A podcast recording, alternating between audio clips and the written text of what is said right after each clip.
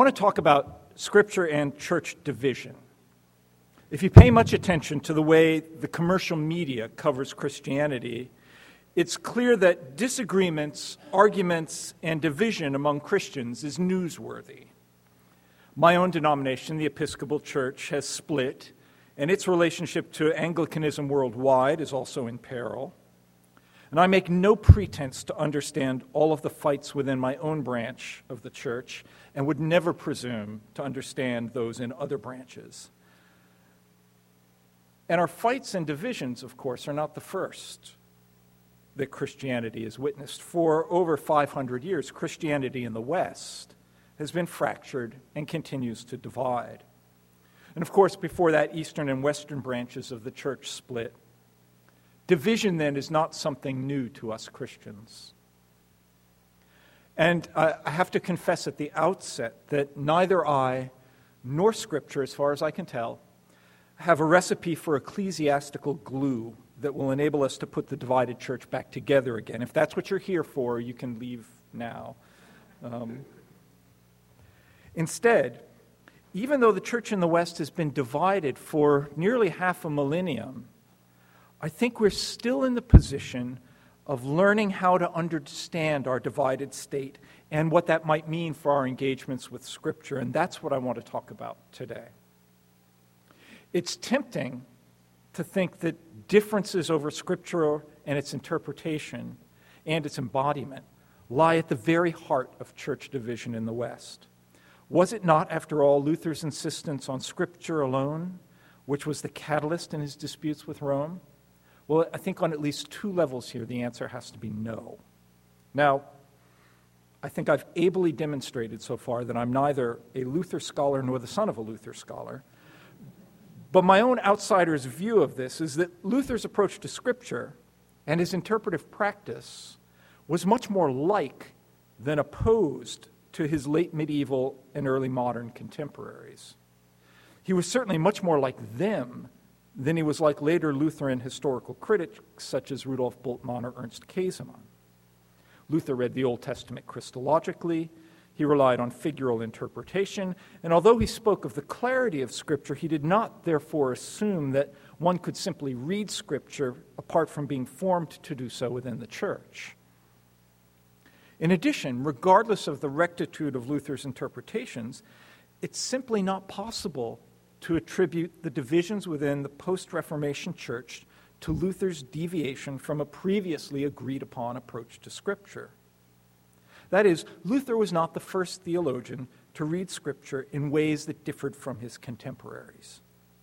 From the moment Scripture gets written down, Christians, like Jews before them, have discussed, debated, and disagreed with each other about how to interpret and embody Scripture in the various contexts they found themselves. Short of that time, when we will know just as fully as we have been known, and until God's law is written on our hearts, Christians have and will continue to disagree, debate, and discuss matters of Scripture. Argument and debate over Scripture cannot in itself be at the heart of church division because argument and debate is an essential component of having Scripture in the first place. That's sort of my first important point. There are a variety of reasons for this. As followers of Christ, we are called to a lifelong engagement with Scripture. Learning, knowing, and embodying Scripture is not a one time achievement, but a life's work. Moreover, the contexts in which we struggle to live Scripture are always changing. Hence, a faithful interpretation in one context may not suffice in different contexts. Further, Scripture itself invites and sustains a chorus of interpretive voices. Luther was not the first Christian to have substantial disagreements with other Christians over scriptural interpretation. Look at the letters between Augustine and Jerome, or Theodore of Mopsuestia's account of Origen, to name just two famous examples. In a relatively few number of cases, do Christians actually tear the body of Christ apart over scriptural interpretation? I'd like to suggest that when such divisiveness occurs in debates over Scripture, it's not so much an issue of scriptural interpretation as the result of a separation of scriptural interpretation from a variety of other practices. These are the practices needed to keep the body of Christ whole in the midst of the inevitable debate, discussion, and argument that is part of the Christian community's ongoing engagement with Scripture. In the time I have left, I want to look at some of these practices because they're crucial even in a divided church. And I'd also like to look at a couple of passages in Scripture which might help us understand and speak Christianly about the divided church. My aim here is to begin, but not to conclude, a discussion of how we Christians in a divided church might proceed. First, then, let me mention a few of the practices that need to be in good working order for the discussions and debates about Scripture, which are integral components of our life in Christ prior to Christ's return, to be carried out without tearing the body of Christ apart. This isn't a list of all the relevant practices. I'm not sure I know all the relevant practices. These, however, seem to be rather important ones. Before I speak of specific practices, though, I must note that all of these practices presume and are held together by love. By the love Christ has for believers and which Christ commands believers to have for each other. All church division is fundamentally a failure of love. All division proceeds from believers assuming they are better off apart from each other than together. Division is a contradiction of ecclesial love, especially love of our enemies within Christ's body. Doctrinal or scriptural differences cannot divide the church unless there is this prior failure of love. Now, truth seeking and truth telling in Christ must be towards the top of any list of practices crucial to interpreting and embodying Scripture in the one body of Christ. On the one hand, this seems pretty obvious. Debates, discussions, and arguments about Scripture or anything else cannot be life giving apart from issues of truthfulness. On the other hand, those of us who still bear the lacerations or scars from having had brothers or sisters speak the truth to us in love will recognize how awful and divisive such truth telling can be. I, I got some, well, this sort of truth telling is often a thin disguise for personal hostility. If truth telling is to be a practice essential to keeping the Christians' arguments about Scripture from being divisive, we'll need to think of truth telling in Christological terms. And here's a brief account of what that might mean. In a passage filled with military images, the Apostle Paul commands us to bring every thought captive in obedience to Christ in 2 Corinthians 10:5. It's not that Christ aims to obliterate all thoughts. Rather, they'll be subjected to Christ's penetrating, healing gaze. Bringing all thoughts captive to Christ is a way of establishing or restoring their right relationship to the one who is the truth.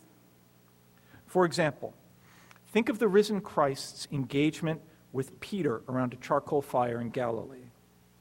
Peter's deceit and betrayal is purged, and he is restored in the course of being questioned by the resurrected one who is feeding him at the same time he interrogates him.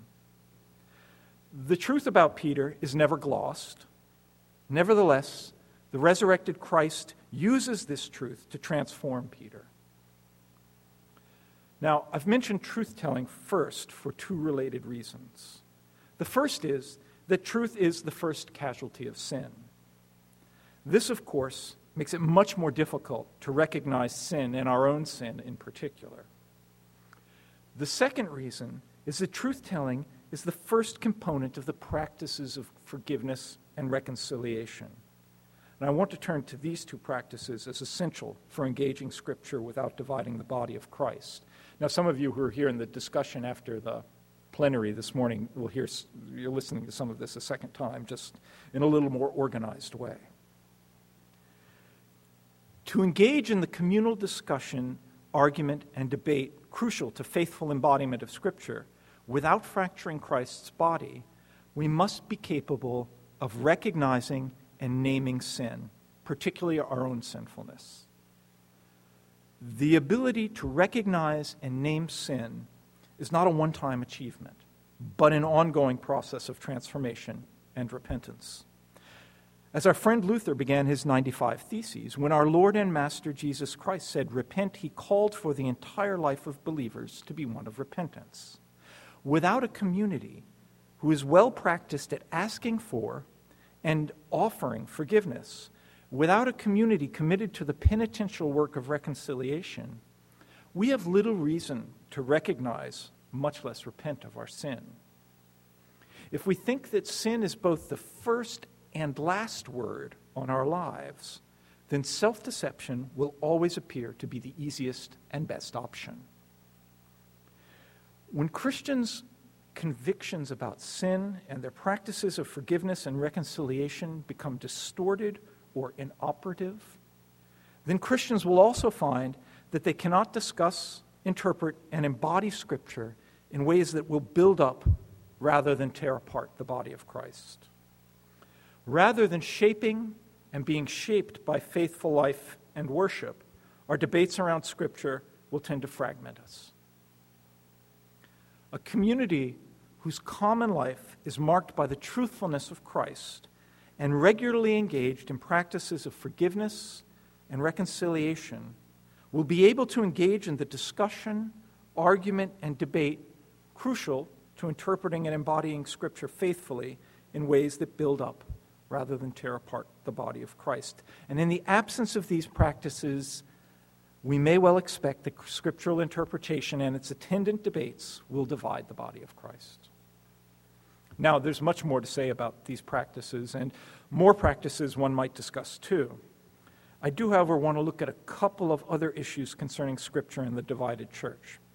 But before that, I'm, I'm just going to mention one more practice crucial to engaging Scripture without dividing the body, and this is patience. As a way of teasing out some of the issues around patience, I want to focus on what I had often taken to be almost a throwaway line in Paul's letter to the Philippians. In 315, Paul wraps up a long plea to the Philippians to adopt a pattern of thinking, feeling, and acting that is focused around the patterns displayed to them by the crucified and resurrected Christ, and relying particularly on that passage in 2 6 to 11. This pattern of thinking, feeling, and acting will lead the Philippians to do certain things and to avoid doing other things, all of which Paul lays out in some detail. Following Paul's admonitions will enhance the Philippians' prospects of attaining their true end in Christ. Paul then turns to himself. He doesn't claim that he's attained this yet.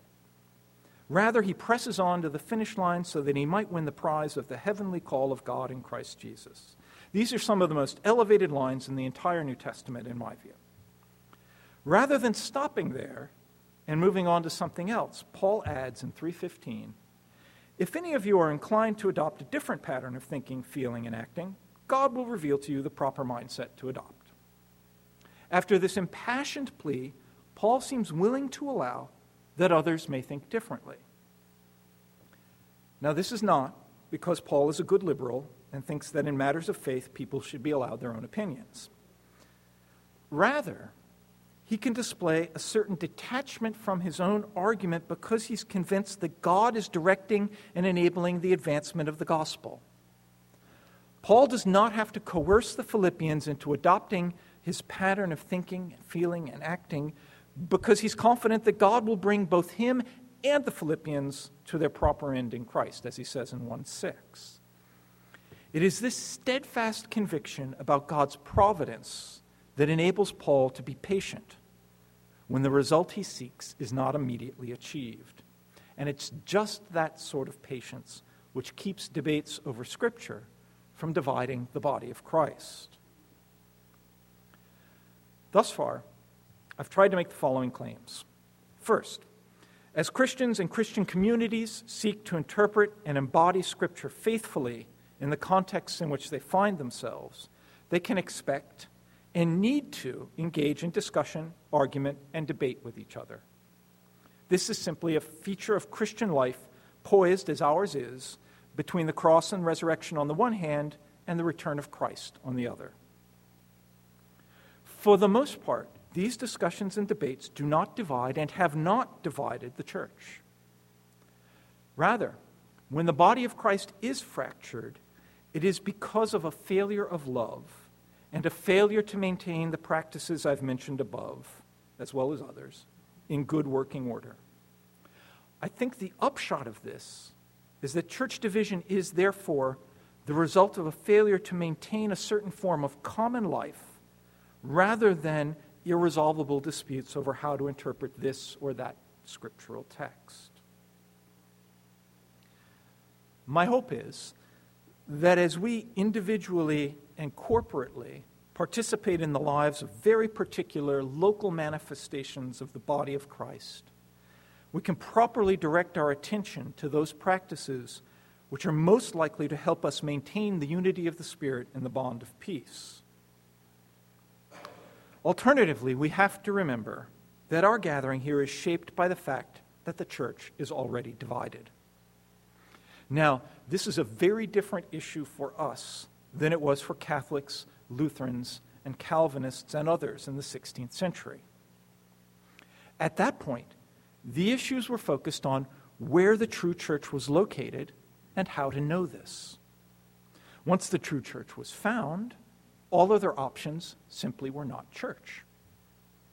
While the polemics of this time might provide a measure of entertainment to modern readers accustomed to various types of talk radio, they also kept those involved from dealing with the issues of a divided church because one's opponents were not really part of the church in the first place. The church was not, in some sense, ever divided.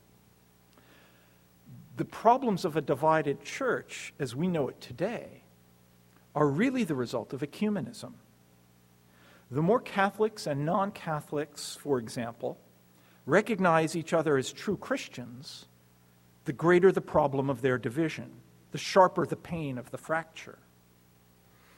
If I were to reflect on this on a philosophical and theological vein, I could do no better than commend to you uh, Bruce Marshall's essay, The Disunity of the Church and the Credibility of the Gospel, which was in Theology Today about 15 years ago. Um, instead, I want to look at some scriptural texts which might help us think better about this situation. Some of you may know the work of Ephraim Radner. His very, very difficult and challenging book, The End of the Church, encourages us to read our current situation through the scriptural image of divided Israel. When, northern kingdom of, when the northern kingdom of Israel broke from the southern kingdom of Judah. Radner thinks that understanding this division in scriptural terms may be a good place for Christians to begin to understand their divisions in the ways that God views them. And, and of course, understanding our divisions in the ways that God does is probably the first step towards moving towards some sort of repentance and healing. And I want to take up Radner's invitation to begin to read our situation of church division through lenses provided by biblical Israel and her divisions, and then go further, pulling in some New Testament texts as well. rather than seeing Israel's division into northern and southern kingdoms as some sort of climactic event, I think passages like Psalm 106 and Jeremiah 3 invite us to view Israel's division as one of the results of Israel's persistent resistance to the Spirit of God. Division is simply one manifestation of this resistance, along with such things as grumbling against God and Moses in the wilderness, lapses into idolatry when Israel occupies the promised land, and the request for a human king. Interestingly, each of these manifestations of resistance becomes a form of God's judgment on Israel. Let me explain this a bit more. Take, for example, Israel's request for a human king in 1 Samuel 8. Although Samuel takes this to be a personal affront, God makes it clear that it's simply part of a pattern of Israel's rejection of God's dominion, which is carried on from the moment God led the Israelites out of Egypt. This rejection of God results in the granting of a king. The granting of this request becomes a form of God's judgment on Israel as kings become both oppressively acquisitive and idolatrous. Um, and of course, this is anticipated in 1 Samuel as well. We see here that one of the forms of God's judgment is giving us exactly what we want. If we treat division in this light, it becomes clear that division is both a sign that we are willing to and even desire to live separate from our brothers and sisters in Christ. It is also God's judgment upon that desire. Our failure to love, especially to love our brothers and sisters with whom we are at odds, lies at the root of our willingness and desire for separation. This separation in the form of church division is God's judgment on our failure to love as Christ commands. Thus, one of the byproducts of Israel's resistance to God's Spirit is that their senses become dulled so that they're increasingly unable to perceive the workings of God's Spirit. Isaiah makes this particularly clear in uh, chapter 6 and 28 and 29. And those of you who know the prophets well will recognize that this sort of stupefaction and blindness is a precursor to judgment. At those times, when Israel is most in need of hearing a word from God and repenting, they have also rendered themselves least able to hear that word. In the prophets, God's judgment is a precursor to restoration. And importantly, there, it's restoration of unified Israel, as noted in Jeremiah 3 and Ezekiel 39. And this restored, unified Israel is so attractive and compelling that the nations are drawn to God because of what they see God doing for and with Israel. This blessing of the nations fulfills God's purposes in initially calling Abraham out from among his own people. If we understand the divided church in the light of biblical Israel and her division, then we face several conclusions. First, division is one particularly dramatic way of resisting the Spirit of God. Such resistance further dulls our senses so that we're less able to discern the movements and promptings of God's Spirit. Thus, we become further crippled in reading God's Word. The response called for throughout the prophets to this phenomenon is repentance. Whether our senses are so dulled that we cannot discern the proper form of repentance, whether God's judgment is so close at hand that we cannot avoid it, one can't say. Instead, we are called to repent and to hope in God's unfailing plan of restoration and redemption in Christ. The second set of scriptural texts we might look at are those New Testament passages which deal with unbelieving Israel. Um, Romans 9 to 11 comes immediately to mind. It seems to me there is a right and a wrong way to read our current divisions in the light of this passage. The wrong way is to devote time and energy to figure out which part of the divided church is the natural vine and which parts are grafted in and which are cut off. Instead, we should remember that the God who grafts in can also lop off. There is no place for presumption or complacency here. Instead, we should, in our divisions, try to provoke our divided brothers and sisters through ever greater works of love to return to the vine. If I may quote Cardinal Ratzinger, now Benedict XVI here, he says, perhaps institutional separation has some share in the significance of salvation history, which St. Paul attributes to the division between Israel and the Gentiles, namely that they should make each other envious, vying with each other in coming closer to the Lord. In each of these passages, we see some of the consequences of church division for believers. Division is seen as a form of resistance to the Spirit of God. It dulls believers' abilities to hear and respond to both the Spirit and the Word, which in turn generates further unrighteousness. Division provokes God's judgment and is not part of God's vision for the restoration of the people of God. While both presumption and complacency are real temptations, neither is an appropriate way or neither is an appropriate response to division.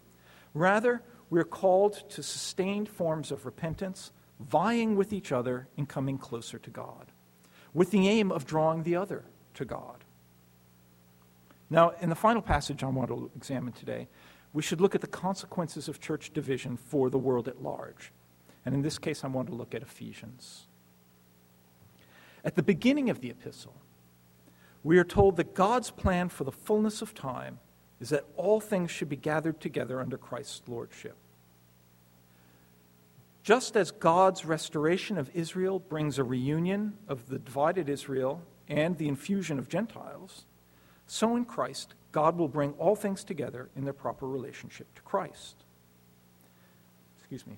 It's important to note that this includes those principalities and powers which are not yet under Christ's dominion.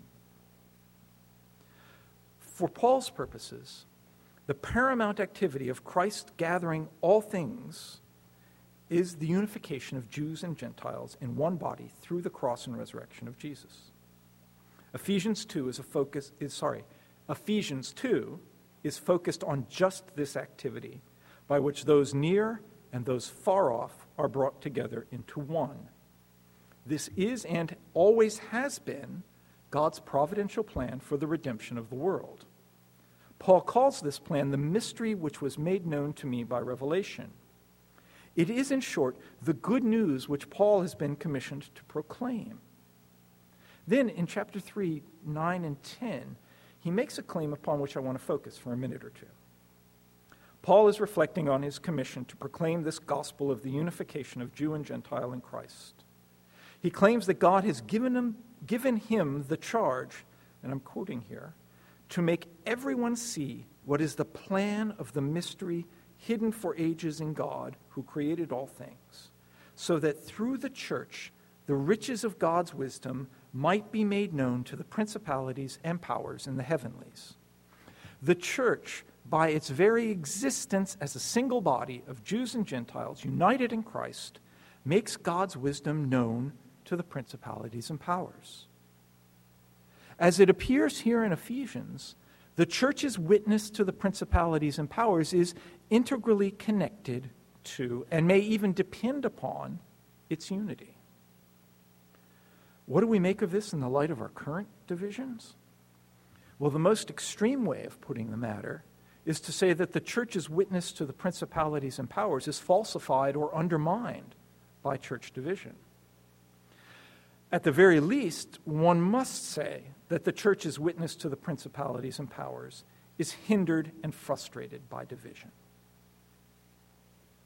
Here, then, are three separate groups of scriptural passages which I think help us understand and speak theologically about church division.